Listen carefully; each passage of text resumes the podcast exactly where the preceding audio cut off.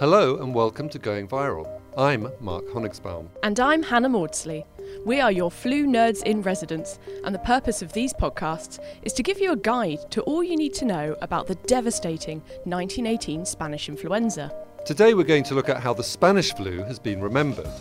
Something which we've both given a lot of thought to, haven't we, Hannah? Absolutely. Given that this is the centenary year of the Spanish flu pandemic. It's a memorial to the people who lived and the memorial to the people who helped each other. At the end of October, we lost our first nurse with influenzal pneumonia. And then on the 7th of November, I had to report the deaths of four more nurses. Episode 6 Remembering the Forgotten Pandemic. In the late 1980s, the American historian Alfred Crosby described the Spanish flu as the forgotten pandemic. And this was a rather astute rebranding of his earlier 1976 book, Epidemic and Peace, released in the wake of the AIDS HIV pandemic, then gaining so much attention in the United States. And many historians accepted this forgotten label, although I'm not sure it was as forgotten as we might think. But either way, there are certainly very few memorials in the world that do commemorate this pandemic. So in the UK, there's only one substantial memorial to the Spanish flu and that's the influenza pandemic window, which is found in the Church of St. Augustine and St. Philip in Whitechapel in East London. Now, most people know nothing about it. Indeed, I worked for many years just down the road at Queen Mary University, and it wasn't until two years into my tenure there that I was told about and went to see it for the first time. It's a memorial made of glass which is installed in the windows of this former church, but it was bombed out during the Second World War and it's now the medical library of the Royal London Hospital. It was devised by our resident flu virologist, Professor John Oxford, who collaborated closely with the German graphic artist Johannes Schreiter to design and install the window in 2002. John Oxford was inspired by Gauguin's triptych called Where Do We Come From? What Are We? Where Are We Going? which now hangs in the Museum of Fine Arts in Boston. Anyway, we visited the memorial window with John to understand a little bit more about it. John, you were instrumental in this window coming to pass. Can you tell me a little bit about it? We organised a scientific meeting and we used this wonderful church. This was called the Cathedral of the East End, this church. It withstood the bombing attack, but the windows didn't. And so, all these years later, the idea was to put windows in, have them designed by Dr. Schreiter, who was a glass artist. And so, every window has got something to do with medicine and science.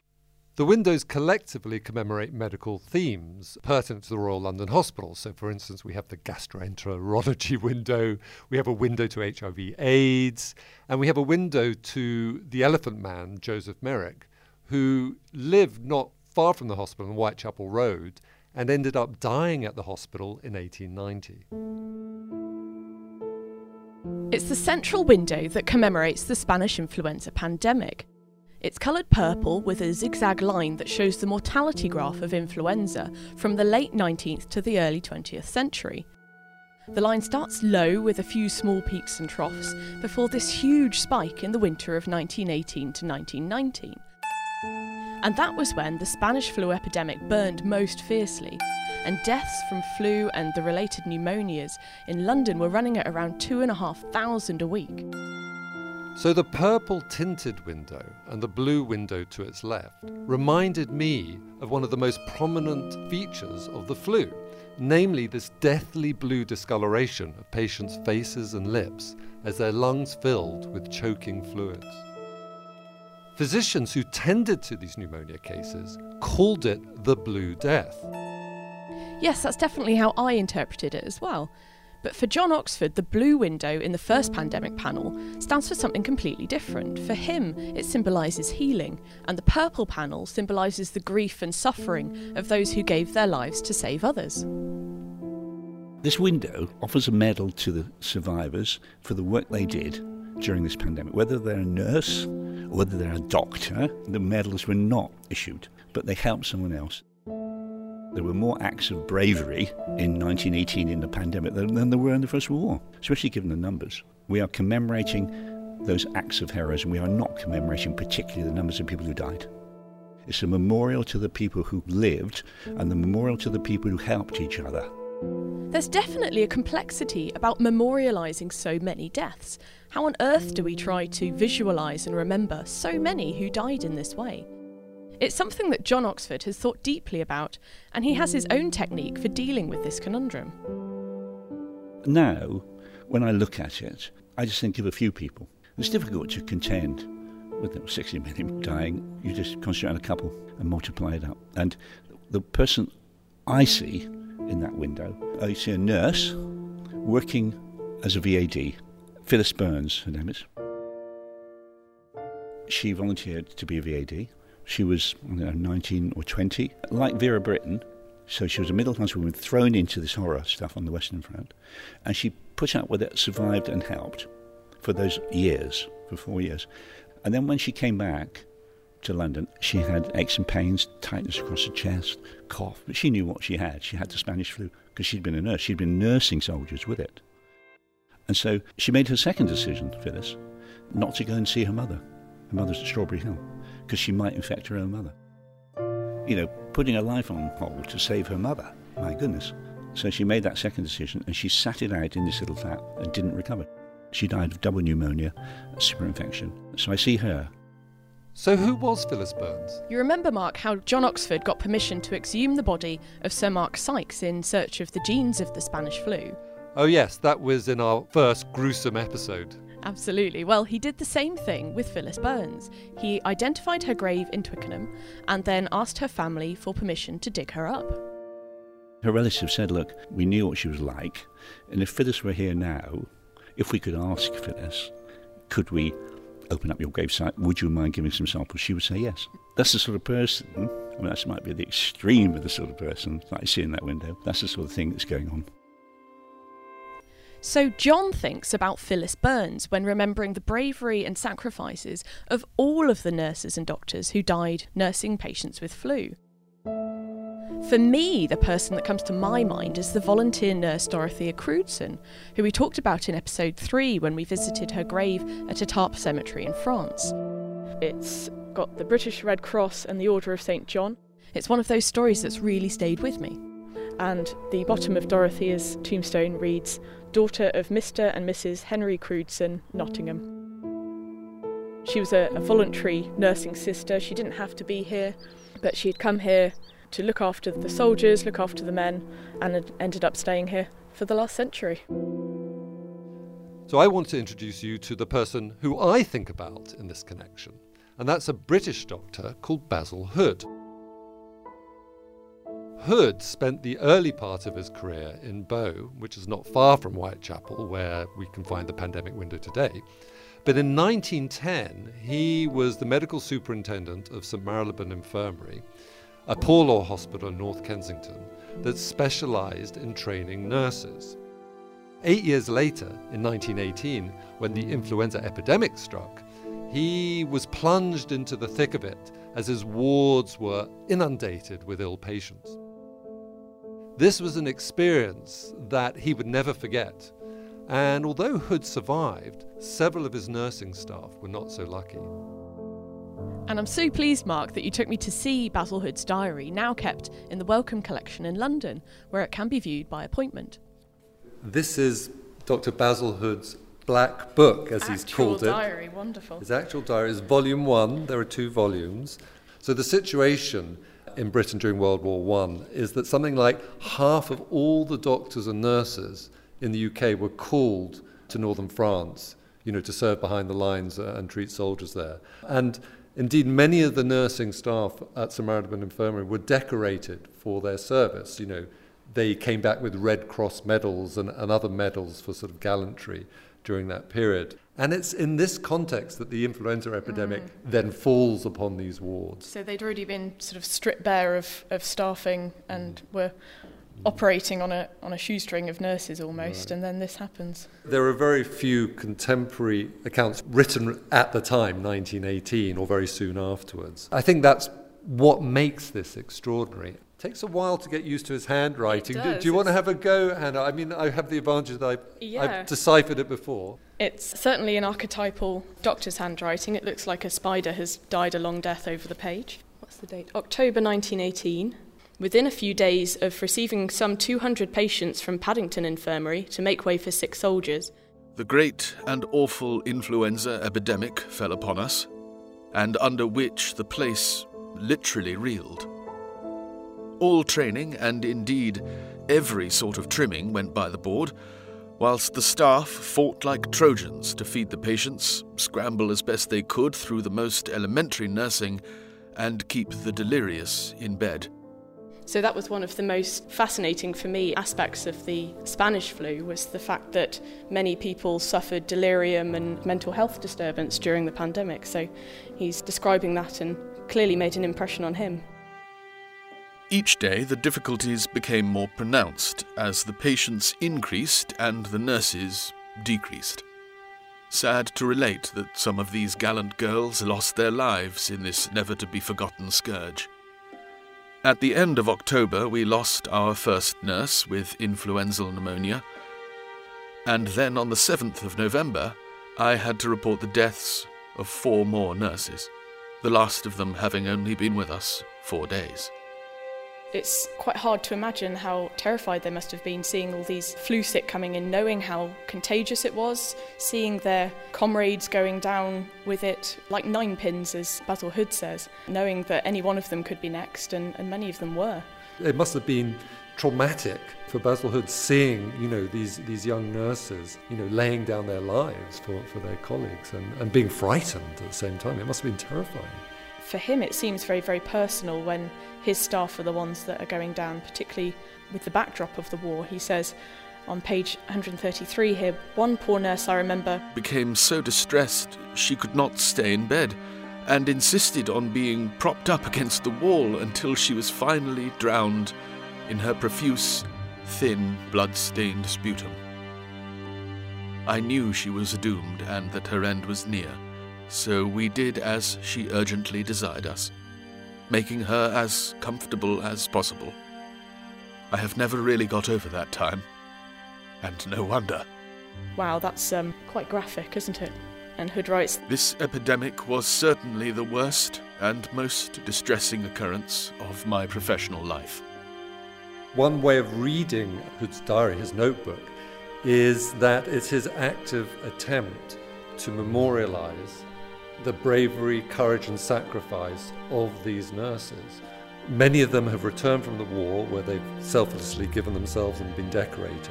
And the irony is terrible. You know, after surviving four and a half years war, they come back here and suddenly they're struck by the influenza. And it really brings it home to them when they see their colleagues falling ill and they're put in this terrible dilemma. And, you know, he's full of, you know, admiration and respect for them because they don't flee. On, on the contrary, they insist on staying by their colleagues. He talks at one stage about how he designs these gauze face masks for his staff to wear. I managed by constant exhortation to get the nursing staff to wear masks and to take some care not to interpose their faces too near the blast of those coughing. But some of the nurses don't like wearing them, particularly when they're nursing one of their sick colleagues. That they'll suddenly think, that means my time is up. But when it came to nursing one of their own number. Little that I could do or say had any effect. Thus, increasing the risk that they might get infected while they're nursing one of their colleagues. In total, nine nurses died, so that was the final tally, which, in the context of the war, where they've already lost considerable numbers of nursing staff to the war effort, that's quite a blow. It continues on page 132. I'd been finding it increasingly difficult to get about the place.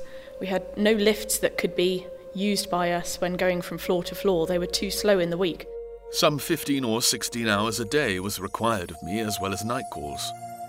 All the work had to be done at top speed, and the stress and distress of coming in at the end of four and a half years of war finally proved too much for me.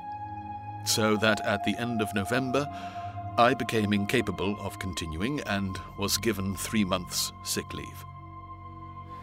He's added other details at a later Oh, date. Fantastic. So what has he written there in this He's, black- he's added in a, a black biro at a later date, it seems. I could barely stand and always, when possible, against a wall. So he's utterly exhausted by the experience. And he's also underlined various aspects on this page, particularly the, the bit about this pandemic all coming at the end of four and a half years of war. He's, he's underlined that in black pen. Entitled the page as well. It wasn't titled The Influenza Epidemic until after he's gone back with this black pen and really highlighted that this is what happened. And I think that's one of the interesting things about this document as a site of memory for this influenza pandemic, this extraordinary event in Dr. Basil Hood's life, in that he's recorded what happened at the time, but then later in his career, presumably before he decided this was an important document to be preserved, he went over sections in different ink and clarified passages or added facts and details. St Marylebone admitted 850 flu patients during the influenza pandemic, and 197 of those died. Sadly, eight of them were pregnant women, whose weakened immune systems made them especially susceptible to the flu. For Hood, it's very much the nurses who were front and centre of getting through this pandemic. And Mark, I think this really reflects what John Oxford said about the, the window in Yeah. Whitechapel, where he saw the, the nurses and the doctors as, as absolutely central. Why do you think there are so few memorials to this pandemic? What is it about this pandemic that didn't generate that kind of memorialisation? It was a different world. And I think they faced out that First World War. They came back to this land fit for heroes, which it was not. And they faced out the pandemic quietly themselves in people's homes. There was a memory of it and thoughtfulness, but they didn't go around shouting about it. I'm not sure I agree completely with John here. As we know, the Spanish flu peaked in the final year of the First World War. For me, many of the letters that I've read in the Richard Collier collection held at the Imperial War Museum, they show that people who lived through the Spanish flu often experienced it as part and parcel of the war experience. For many of them, I think that war memorials would have also stood in their minds in memory of those they lost from the flu as well as from the war. But certainly, John is right in saying there are no state memorials for flu like there were for war. The government would have wanted to memorialise the deaths of people as having been in the service of the nation, all about glory, bravery, sacrifice. We just don't glorify death from disease in the same way that we do death from war. The other thing I think we've got to remember about flu is that flu isn't ordinarily thought of as a terrifying disease. Susan Sontag writes that in contrast to HIV AIDS, influenza never invoked the deepest dread. Even though it killed lots of people, they never thought of it at the time as this terrible thing. It struck a cross section of society. So it wasn't like individuals or particular groups were stigmatized in the way they were during the HIV AIDS pandemic. And that meant that there wasn't a sort of social and political movement after the pandemic passed to honor and recognize people who died and were buried hurriedly. So, Hannah, you said at the beginning that you have an issue with this characterization of the pandemic as the forgotten pandemic. But I think it's certainly the case that for the first 50 years after the 1918 pandemic, it was kind of ignored by historians. Definitely. And it wasn't until the 70s, really, the first seeds of historical attention were sown. And that's ramped up in the, the last few decades until now, when there's a lot more interest. I agree with you. Since the 1970s, and especially since the AIDS pandemic, there's been a tremendous interest in historians going back and trying to recover these experiences and show how they were important in history. And we also have a much better handle on how many people died. So in the 1920s, people estimated the global death toll as something like 21 million. Today it's estimated to be between 50 and 100 million. So that raises its historical significance to a much higher level. So I agree, it's not forgotten. And now in this centenary year, publishers are bringing out new books. There are exhibitions in Washington, but also in London. The BBC's making a major historical drama all about the Spanish flu pandemic. So it's being commemorated in ways that make it very, very present in our culture. Absolutely, and perhaps the occasion of the centenary of the pandemic is an opportunity to remember the sacrifices of these forgotten fallen, these nurses and doctors who battled the Spanish flu. You can find out more about the amazing nurses and doctors who fought the Spanish flu by visiting the Florence Nightingale Museum's Spanish Flu exhibition, which opens in London on the 21st of September 2018. So, in the next episode, we'll be bringing our story bang up to date by looking at what we're calling the pandemic fear industry. I still think it's a fair thing to say that this is one of the most dangerous flu viruses one can make. There's no doubt about it.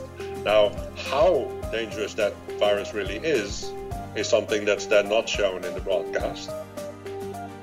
Going Viral is presented by me, Mark Honigsbaum. And me, Hannah Mawdsley. Please do subscribe to our series so you don't miss an episode. And we'd love you to rate us too. Get in touch with us on Twitter at goingviral underscore pod.